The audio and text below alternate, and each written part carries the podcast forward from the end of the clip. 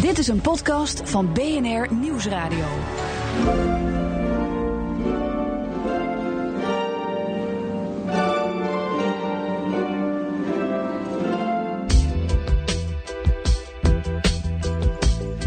Hallo en welkom bij Double Dutch. Twee correspondenten over Amerika. Ik ben Freke Vuist, Amerika-correspondent voor Vrij Nederland en Double Dutch. En ik ben Reinoud van Wachtendonk, uh, Amerika-correspondent voor Double Dutch. Die soms introducties vergeet. Ja, zoals de vorige keer. Wij zijn iets eerder deze week, want uh, Reinoud gaat uh, de verjaardag van zijn vader vieren. In Den Helder. In Den Helder, zijn geliefde Den Helder. En voordat we beginnen wil ik jullie er graag nog eens op wijzen dat je ons kan steunen op ons Patreon platform. Patreon.com slash Dutch. En voor de luisteraars die dit al doen, reuze bedankt. Ja, ja er waren weer allerlei nieuwe sponsoren bijgekomen. Gelukkig. Uh, en één ding dat ik wel wil zeggen ja. is, is, is dat um, de bedragen die ze ja. bijdragen, die zijn in dollars. Die zijn niet eens in euro's. Dus je geeft, je geeft uh, je, als je denkt dat je een euro geeft, nee, je geeft minder dan een euro. of twee euro. euro, want het is in dollars. Nog beter. Uh, in deze aflevering uh, gaan we het hebben over het opmerkelijke memo dat de New York Times, dat gelekt is. Ja. New York Times heeft het gepubliceerd van Trumps advocaten aan de speciaal aanklager Robert Mueller. En daarmee duiken we in feite opnieuw in de kwestie die we vorige week al, de vorige keer al uh, vrij uitgebreid hebben besproken. Kwesties rond impeachment en rond uh, wat is een constitutional crisis. Ja. Nou, ik denk dat we daar nu inmiddels wel in zitten.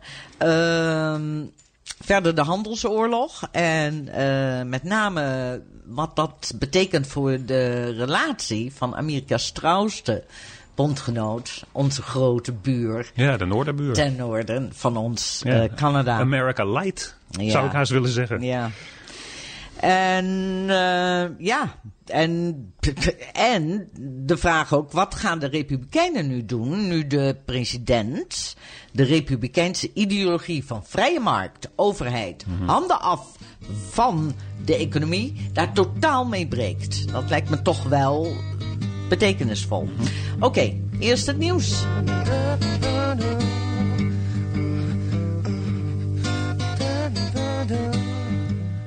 I mean, that, that's another issue, really interesting constitutional argument. Can the president pardon himself? It, it, would be an open question. I think it would probably get answered by, gosh, that's what the Constitution says, and if you want to change it, change it. But yeah, I, I think the political ramifications of that would be tough. Pardoning other people is one thing. Pardoning yourself is another. Ja, iedere dag uh, nieuws heet van de pers over Donald Trump, over mogelijk die constitutionele crisis waar je het over hebt. Dit was Rudy Giuliani, de meest recente advocaat voor Donald Trump. Die zegt dat het een hele interessante constitutionele vraag is of een president zichzelf van een pardon kan voorzien. En Rudy Giuliani, want hij spreekt namens zijn cliënt die mogelijk in constitutionele problemen zit, die zegt uh, ja nee, dat kan een president uh, waarschijnlijk doen. Politiek gezien zou het niet verstandig zijn, zegt Giuliani. Maar hij heeft de, de, de bal weer een schop vooruit gegeven. Ja, want dat stond dus al in dat memo, dat gelekte memo. Uh, die vraag werd daar al in opgeroepen. Ja, onge ongelooflijk. Ja, ja, ja. Gaan we meer over we, praten ja. Oké. Okay. Uh, nou ja, wat, uh, en wat, wat dat, dat mij triggerde, dat uh, verhaal van Giuliani over pardons is, is ik was afgelopen week in St. Louis, in de staat Missouri.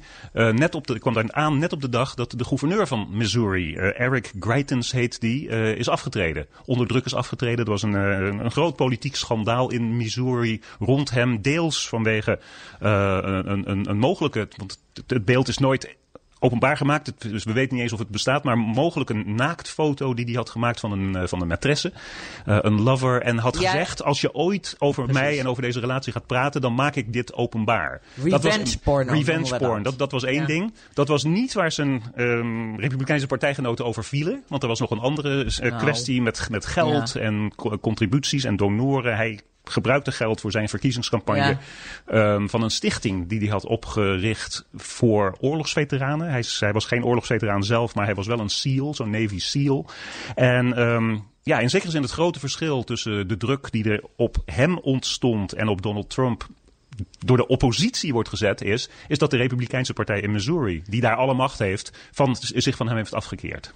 Ja, het was, uh, maar ze hadden ook werkelijk, ik, ik geloof niet dat ze nog anders konden. Want Waarschijnlijk niet. Nou ja, er komen verkiezingen aan, ook in Missouri, waarbij een, een democratische senator uit een rode staat, een republikeinse mhm. staat, Claire McCaskill, door de republikeinen absoluut als doelwit wordt gezien. En zij denken, daar kunnen we onze meerderheid in de Senaat door uitbreken door die Claire McCaskill te verslaan. Maar de politieke problemen rond die Greitens en de, de ja, het, zijn, het waren morele problemen, hoe noem je dat, ethische problemen. Mag die, ja, die begonnen aan te vreten aan het, aan het gezag van de Republikeinse Partij. Dus daarom hebben ze hem ook overboord gegooid.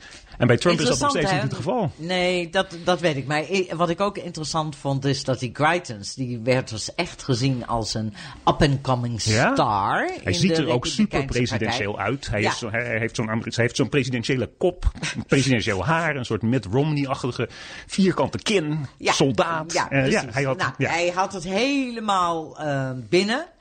En uh, weg is hij. Ja. We zullen niets meer van hem horen. We zullen waarschijnlijk, nee, waarschijnlijk nooit meer iets van hem horen. Dat is één ding. Een andere snelle kanttekening nog is, is uh, wat hij heeft gedaan uh, in de laatste uren van zijn gouverneurschap. vrijdag is hij vertrokken. Oh, toen, toen jij daar was? Ja, toen ik, toen ik er nog, nog net was, toen heeft hij in de laatste uren, hij ging om vijf uur vrijdag weg, heeft hij in de laatste uren heeft hij 77 wetten ondertekend. What? Dat wil niet zeggen dat het allemaal uit zijn eigen koker kwam, want een aantal van die wetten waren natuurlijk door het staatsparlement aangenomen. Een van die wetten, heel ironisch, was een wet tegen revenge porn. Dus hij zou, met het ondertekenen van deze wet, zou hij zelf kunnen zijn aangeklaagd voor wat hij in 2015 had gedaan. Waren het niet dat die wet toen niet bestond. Maar wat hij ook deed, en dan zijn we weer terug bij de pardons. Hij heeft uh, negen mensen Um, deels gewoon uh, vrijgesproken, gratie uh, verleend.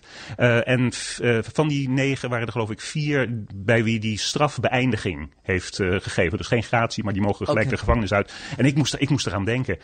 stel je voor, de laatste weken of dagen van het presidentschap van Donald Trump. Wat die man met die macht die hij heeft, met name op het gebied van pardons, wat die man dan nog gaat uithalen, zeg. Dat, uh, het, uh, weet je wat ik wel zeker weet? Het zullen niet de honderdduizenden arme sloepers zijn die uh, voor enorme lange straffen in de gevangenis zitten. Nee, nee, nee, goed. Nou, er is iets, iets heel vreemds in Californië aan de hand. Want daar zijn voorverkiezingen. En dat is een heel raar systeem in Californië.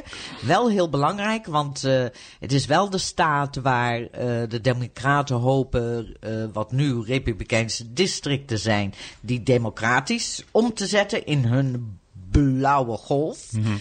Ik begrijp er niets van. Ik, heb, ik weet niet hoeveel artikelen nu over. Ik begrijp. Ah, kan je het uitleggen? Ik zal, ik zal, ik zal het proberen. Ze noemen, yes, het ze noemen het het, het, het jungle systeem van voorverkiezingen. En dat betekent dat in tegenstelling tot vrijwel alle andere staten in Amerika. Er zijn er nog volgens mij twee: Washington State en Louisiana, waar ze dat ook doen. Maar in alle andere staten is het zo dat in een voorverkiezing Democraten voor Democraten stemmen, Precies. Republikeinen voor Republikeinen stemmen. Ja. Als je onafhankelijk bent geregistreerd, wat trouwens de meeste Amerikanen zijn onafhankelijk geregistreerd, dan mag je kiezen of je bij de Democraten of de Republikeinen meedoet. En daaruit komen dan voor de algemene verkiezingen één Democraat, één Republikein. Ja, in Californië, lekker lekker duidelijk. In Californië, in dat jungle systeem, is het zo dat de twee kandidaten met de meeste stemmen tegen elkaar uit gaan komen. En dat zou dus betekenen dat er twee democraten tegen elkaar uitkomen. Of dat er twee republikeinen tegen elkaar uitkomen. En het grote probleem in die zeven kiesdistricten waar je het over, over had. Of in ieder geval de kiesdistricten in, in uh, Californië. Die nu republikeins zijn. Ja, maar die, die ze te kapen ja, van de republikeinen. Ja, waar, waar, waarvan deels door Donald Trump nu de democraten denken dat ze die kunnen winnen. Het volgende is aan de hand. Uh, al die energie aan de basis. Uh, vrouwen die, komen, die opkomen als kandidaten en als kiezers. Waar jij het veel over hebt gehad. Ja. Waar we het allebei veel over hebben gehad, heeft de, de volgende uh, rare situatie opgeleverd. Dat er in die kiesdistricten hooguit één of twee Nee, het moeten er twee zijn. Hooguit twee republikeinen meedoen aan die verkiezingen. Maar bijvoorbeeld zes of zeven of acht democraten. Die elkaar vreselijk om de oren slaan. Uh, gematigde democraat die de steun heeft van het nationale democratische establishment. Uh, een andere democraat die de steun heeft van de Californische uh, democratische establishment. Een andere democraat die door veel meer linkse groenachtige mensen wordt gesteund. En dus, dus het risico is heel groot dat die zes of zeven of acht democraten allemaal de stemmen aan het verdelen zijn. En dat, dan, dat dus de twee eindkandidaten de twee, de twee republikeinen worden. What? En dan is dat hele voordeel van die energie, Ja. die opgekropte energie aan de basis voor de democraten teniet gedaan. En de partij kon daar niks aan doen? De partij kan daar kennelijk niets aan doen. Het, de, de Nationale Partij, de Staatspartij en bijvoorbeeld de Bernie Sanders vleugel, de groene vleugel van de Democraten. Op dit moment zijn die allemaal zo um, overtuigd van hun eigen standpunt dat er niet één kandidaat of twee kandidaten naar voren worden geschoven. Terwijl, en dat is altijd zo trouwens, de Republikeinse partijdiscipline groter is. Die hebben maar, Ja. maar, maar, maar twee kandidaten. Dus dat zou kunnen betekenen dat die zeven. eh, dat is uitgerekend door de, door de mensen die daar hun, eh, hun, hun beroep van maken. Er zijn zeven zetels in Californië die van republikein naar democraat kunnen gaan. Realistisch zelfs. Dus mogelijk waarschijnlijk zullen gaan. Maar als dat niet zo is vanwege dit jungle systeem, omdat er, dat er twee republikeinen tegen elkaar uitkomen, dan is het goed mogelijk dat die meerderheid in het Huis van Afgevaardigden, waar de democraten op rekenen, door dat rare systeem in Californië teniet wordt gedaan. Oh. Zo zit dat soms heel raar in Ik elkaar ben in blij Amerika. dat je het uh, mij hebt uitgelegd, want ik begreep er niks van.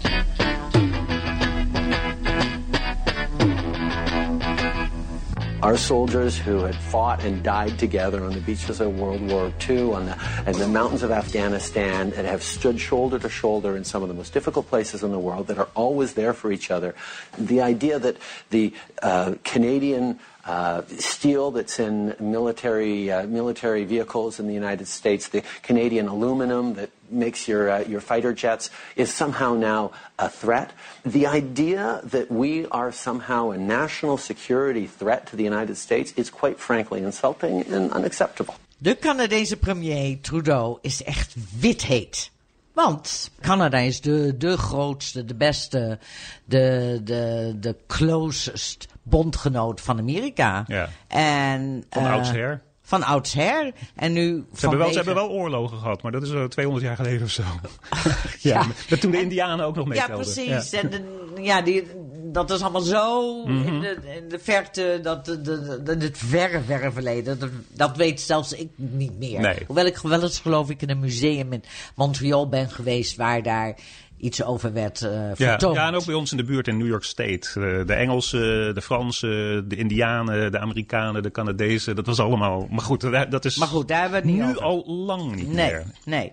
Plus dat eh, Canada heeft de, Canada en Amerika hebben de grootste, de langste grens tussen twee landen.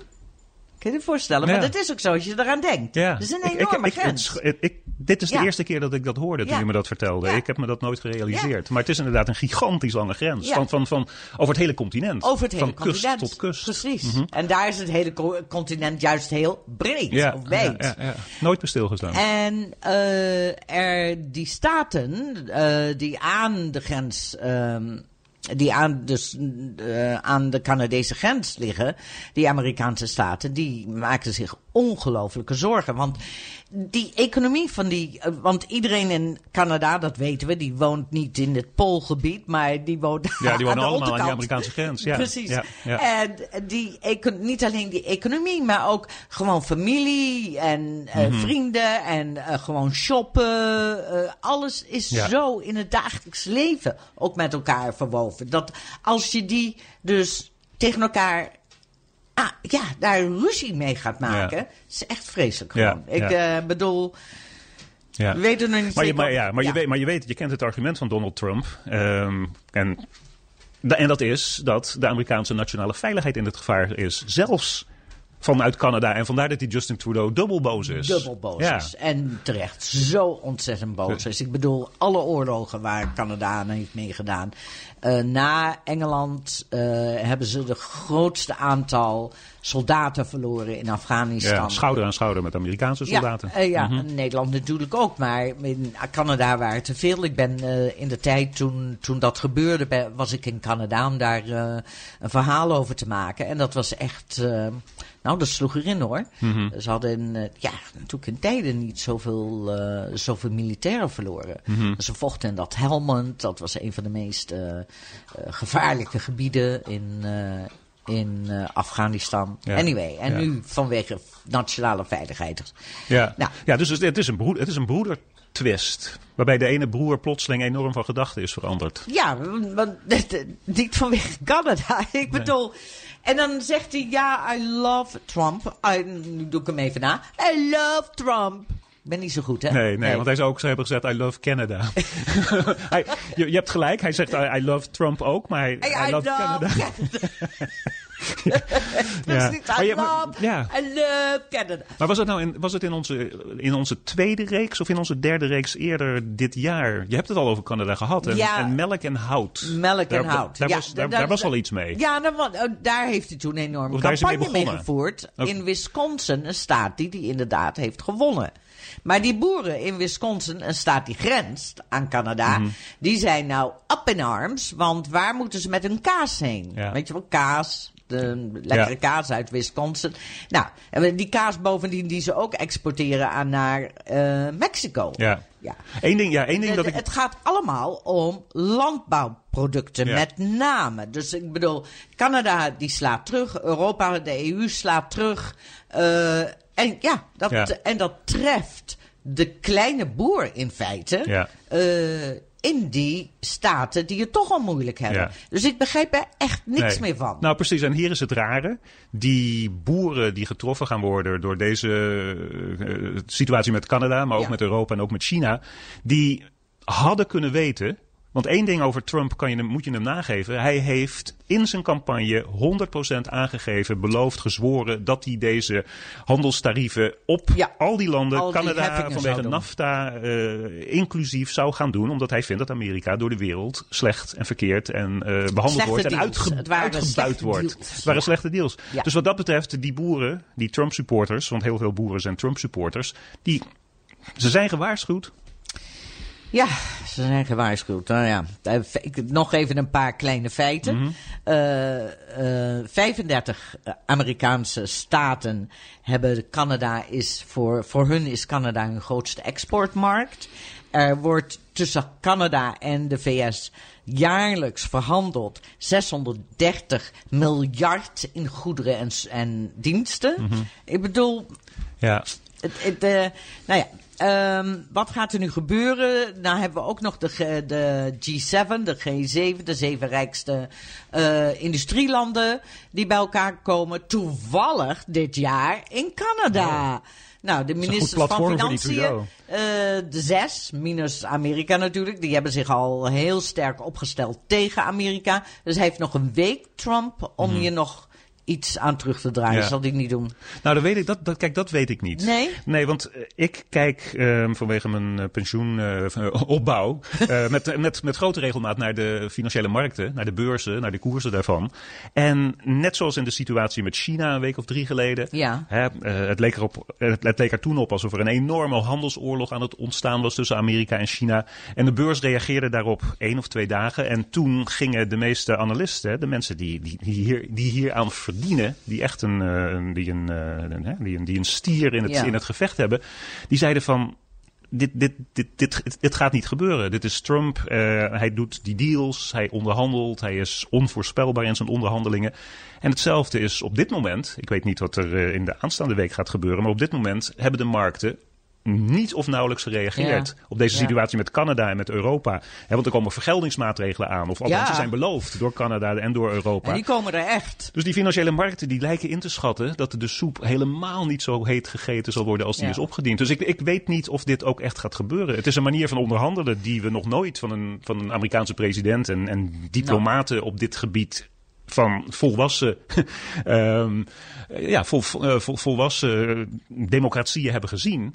Maar men begint eraan te wennen, lijkt het ja, wel. Ja, maar wat we ook nooit eerder hebben gezien... is dat notabene een republikeinse president... de, de ideologie van de republikeinse partij totaal weggooit. Ja, die vrije markten waar je het over Vrije markt. Mhm. Oh, weg ermee. Uh, uh, de overheid bemoeit zich, uh, moet zich niet met de economie bemoeien. Weg ermee. Want, nog een voorbeeld. Nu heeft hij uh, net aangekondigd dat de energiebedrijven in Amerika, de elektriciteitsbedrijven bedoel ik, gedwongen zouden moeten worden om van codecentrales te kopen. Ja. Nou, de nou, zijn al... Ja, in ieder geval ervan gebruik te blijven maken. En ook weer vanwege die nationale veiligheid. Stel dat er iets gebeurt, zodat je, en dan heb je geen kool meer. En dan, ja, nou zijn er al in de afgelopen zeven jaar 200, meer dan 250 kolencentrales gesloten. Of staan op het punt te sluiten. Dus, uh, dit en, dat is, en dat is helemaal niet alleen vanwege het klimaat. Dat is ook omdat de, de markt heeft gezegd: dit is een ineffectieve, inefficiënte manier van energie opwekken. Manier. En er, nu zie je dus, dit is net aangekondigd. Het is nog, het is nog niet officieel. Maar uh, de elektriciteitsbedrijven, die ook de, uh, nogal machtig zijn in Amerika, die klimmen al nu al in de pen. En, en wat ik ook heel grappig vond, is dat de, dat de olieindustrie samen met de um, met um, uh, renewables, de wind- en, uh, en uh, zonindustrie, ook samen dit hele plan zeggen van dit kan absoluut niet. En dit is ook, dit, is, dit gaat veel verder dan een subsidie verlenen, zoals bijvoorbeeld Obama heeft gedaan aan de renewable. Uh, ja, en die daar vreselijk door de Republikeinse Partij door is verketterd. maar dit you, are, you are picking winners. Precies. En de vrije markt moet de winners en de, en de verliezers uitkiezen. De Republikeinen tot, tot, tot aan Trump zeiden dat. En, nu, en nu, zijn, nu, is, nu is onder Trump dus de Republikeinse Partij winners aan het pikken. Bijvoorbeeld de koolindustrie. Ja, en, en, en dit is een totale interventie, want het is een gebod. Dit moet. Mhm. Je moet het van uh, noodlijdende industrie kopen. Mhm. uh, wat veel meer geld gaat kosten. Dus het slaat allemaal nergens op. Nou, het is nog allemaal vrij vroeg in de dag. Uh, om te zien of de Republikeinse uh, congresleden hiervan gaan stijgeren. Maar ik zie ja. hier en daar wel ja. jij schudt je nou, ik schud, ik schud mijn hoofd omdat ik, omdat, omdat ik geloof, en dat koppel ik het even terug naar, naar Missouri en die Republikeinse gouverneur daar. De Republikeinse partij daar, die leed directe pijn en hebben daarom die gouverneur eruit gedonderd. Ik denk dat de Republikeinse politici op dit moment, nationaal gesproken, in, in Washington, in het congres, niets gaan doen voordat ze de uitslagen in november hebben gezien. Maar wat is dan hun ideologie nog waard? Wat is conservatisme dan nog waard? Wat is republiek? Waar staat die partij dan in godsnaam nog voor? Zetelbehoud. Oh.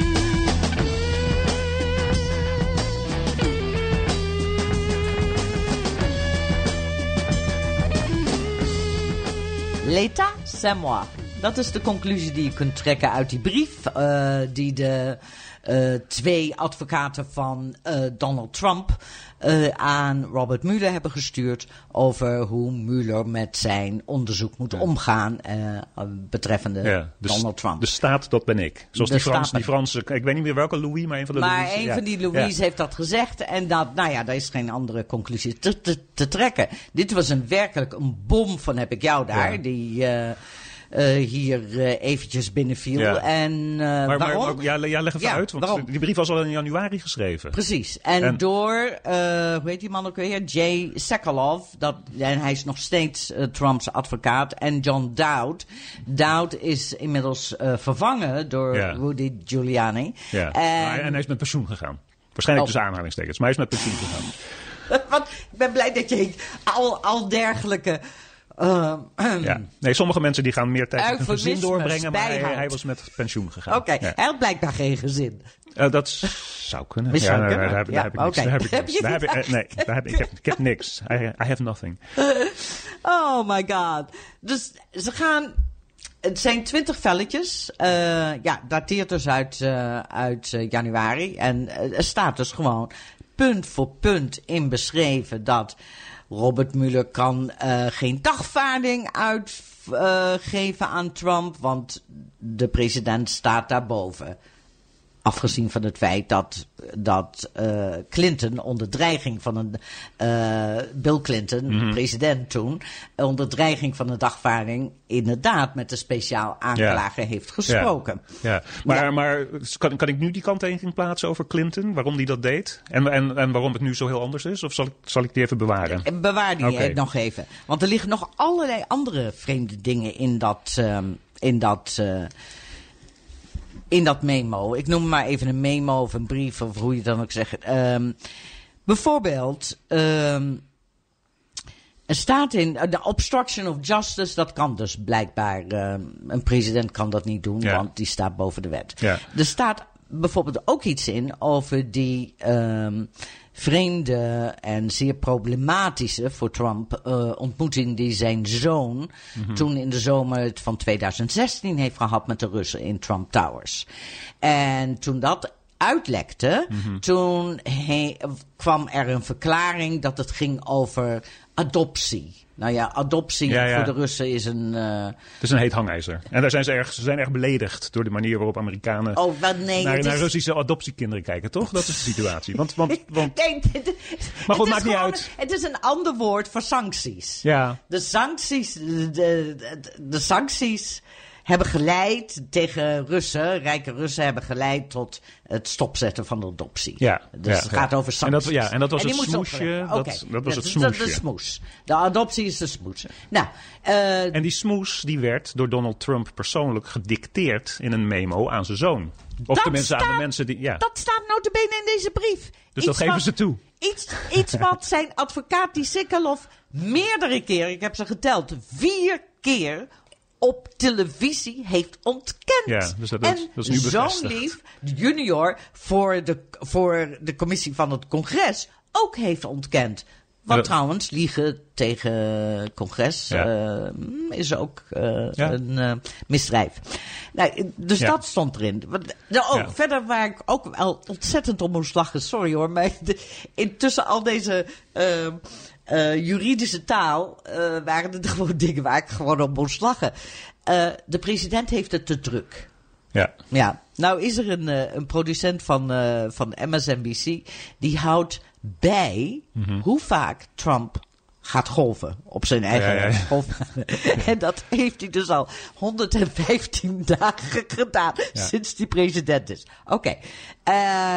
Verder staat erin dat, ehm, dat eh, eh, Trump eh, de James Comey niet heeft ontslagen, weet je wel, de, de toenmalige directeur van, van de FBI, vanwege Flynn, zijn, omdat Flynn had gelogen ehm, tegen de FBI. Flynn was zijn nationale veiligheidsadviseur, die drie weken heeft gezeten.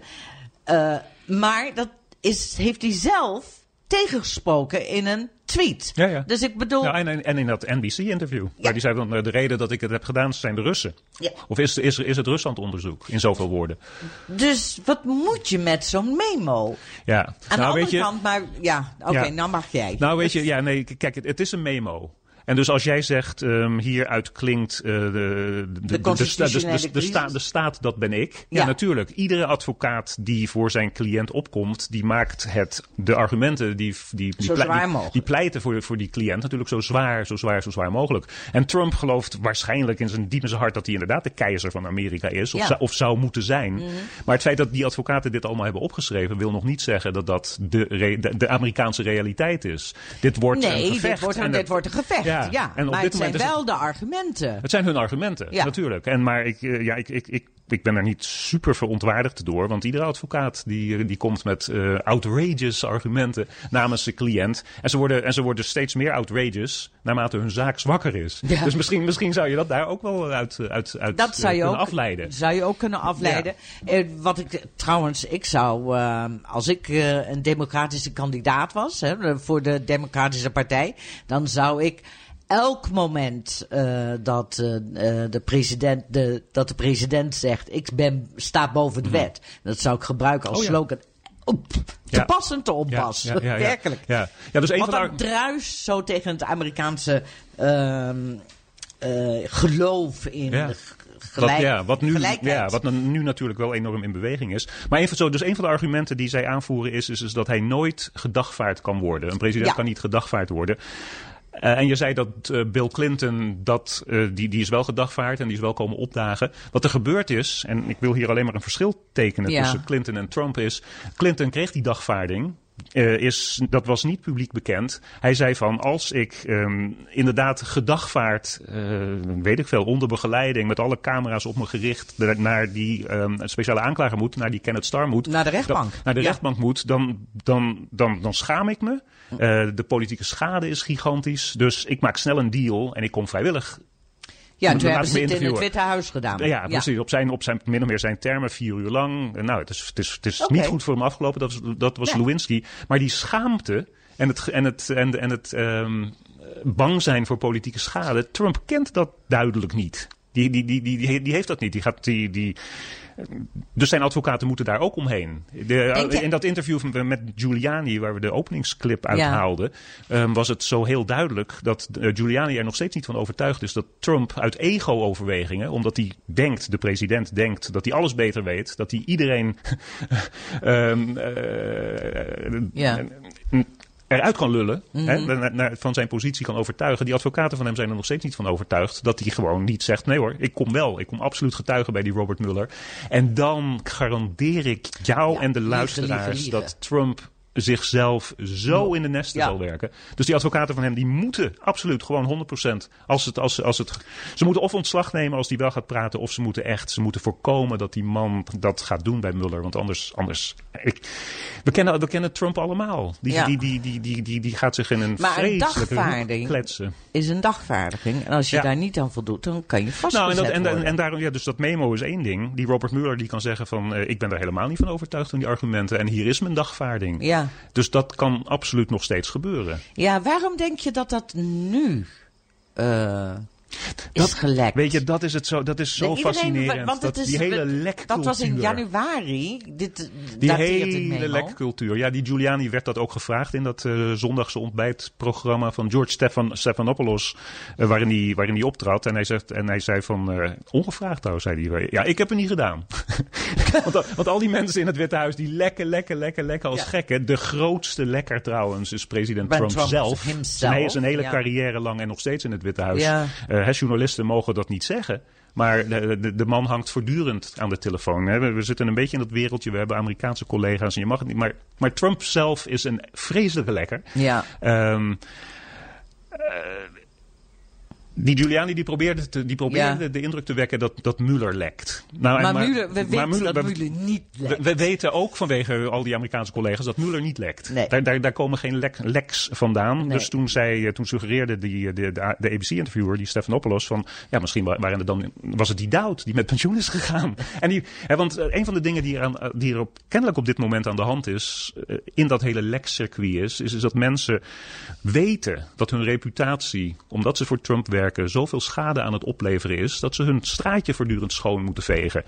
Daar past, daar past, dat is één motivatie voor mensen om te lekken. Um, er verschijnen voortdurend artikelen van journalisten. Hè. Ze mogen geen namen noemen wie er tegen ze lekken. Maar er verschijnen wel voortdurend artikelen over de motivatie van hun uh, anonieme bronnen. En dat is één motivatie. Andere bron in het Witte Huis is kennelijk dat ze elkaar allemaal zo het licht in de ogen niet gunnen. Deels mogelijk omdat het zo vreselijk is om daar te werken vanwege de reputatieschade. Dat ze denken van als ik niet eerst schiet, als ik niet eerst lek, dan lekt mijn collega. En dan besmeurt mij dat weer. Dus er is een vreselijk raar lekcircuit aan de hand. Dat wil niet zeggen dat dat onder andere presidenten en waar dan ook in het bedrijfsleven niet gebeurt. Maar de, de frequentie en de intensiteit van het lekken in Washington nou is, is ongehoord. En, en, dan is er nog een ander soort lekken waar ik het even over wil hebben. En dat is, uh, oftewel, het lekken waarvan spionnen gebruik maken.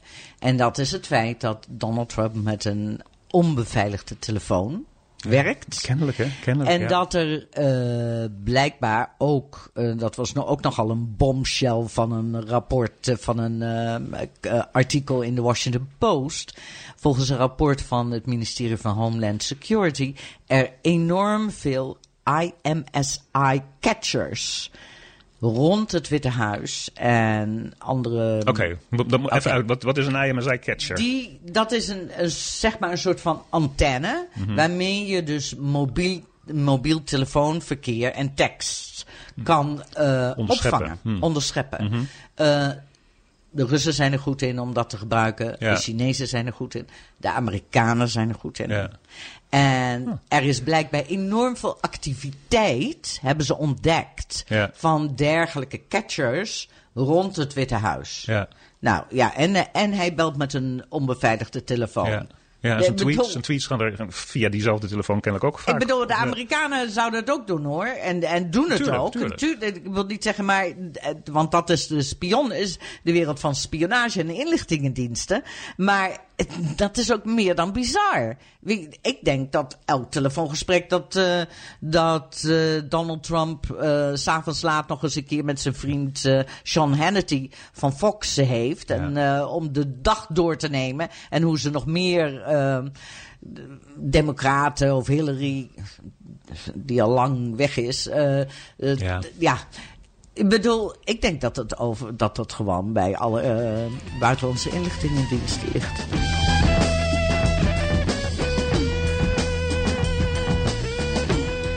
Ja, zo zijn we aan het einde gekomen van deze um, iets wat vervroegde Double Dutch. Twee correspondenten over Amerika's situatie. We hebben nog wat eervolle vermeldingen. Dat was een beetje een uitdaging van mij vorige keer over, uh, over, de, over de muziek. En um, twee mensen haal ik eruit van Twitter. En hun Twitter-accounts, Joop Pauwels en uh, iemand met het Twitter-account Otterhouse, die krijgen een eervolle vermelding. Uh, Ruud, die heeft via ons Patreon-platform gereageerd. De muziek was um, Stars and Stripes of Corruption van de Dead Kennedys. Um, de zanger Yellow Biafra, een enorme linkse, anarchistische punkband uh, nou ja, van, van, van heel lang geleden. En uh, Otterhouse in zijn tweet, die stuurde een hele interessante link naar een interview met Geert Wilders van, uh, ik geloof in de Playboy van acht of tien jaar geleden. En Geert Wilders die gaf aan dat toen hij jong was, hij gek was op die Dead Kennedys. En dat nee. vond ik, zo'n leuke connect, uh, connectie. Ja. En, oh, wauw. Ja, ja, ja, oh, wat goed. Hij, Dank je luisteraar. Ja. precies. Hij is er nu vanaf. En, uh, maar dus dat, dat waren eervolle vermeldingen. Ellen had ook gereageerd. Die zei van, ik weet het niet, want ik weet 100% niks van muziek. Nou, die krijgt ook een eervolle vermelding voor de eerlijkheid. dus dat is, dat is gebeurd. En nou ja, Patreon, blijf ons sponsoren. We, we, we, we, zien het graag. Het is Patreon, P-A-T-R-E-O-N. Um, slash double dutch. .com. .com, .com slash double dutch. Ook nog even ons e-mailadres. doubledutch.bnr.com. En uh, we zijn er dus uh, over ietsje langer dan twee weken weer. Um, ja, veel nog iets toe te voegen? Ja, nou, ik wens jou heel veel plezier in Den Helder, je lievelingsstad. Wat ga je doen? Nou, lievelingsstad. Hate-love uh, relatie. Ja. Maar het, het, het, het, leukste restaurant uh, ter wereld in Den Helder, weet je wel, wereldberoemd in Den Helder. Uh, mm -hmm. Dat staat op de dijk, dat heet nogal Wiedes. Daar kom ik ongetwijfeld verschillende keren. Um, prachtig. Uitzicht over Texel, uitzicht over de Razende Bol, uitzicht over het Marsdiep, Dan de dijk. Dan hoop ik dat, de, dat de wind giert, dat er regen slaat. Oh, dat is juist niet mijn bedoeling. Maar oh, goed. Oh, nee, dat uh, deed me zo Hollands voor je. Ja, dat is heel Hollands. Maar dat heb ik in januari meegemaakt. okay. Nu liever een zomer. Nou, geniet. Dankjewel. En um, luisteraars, tot de volgende keer.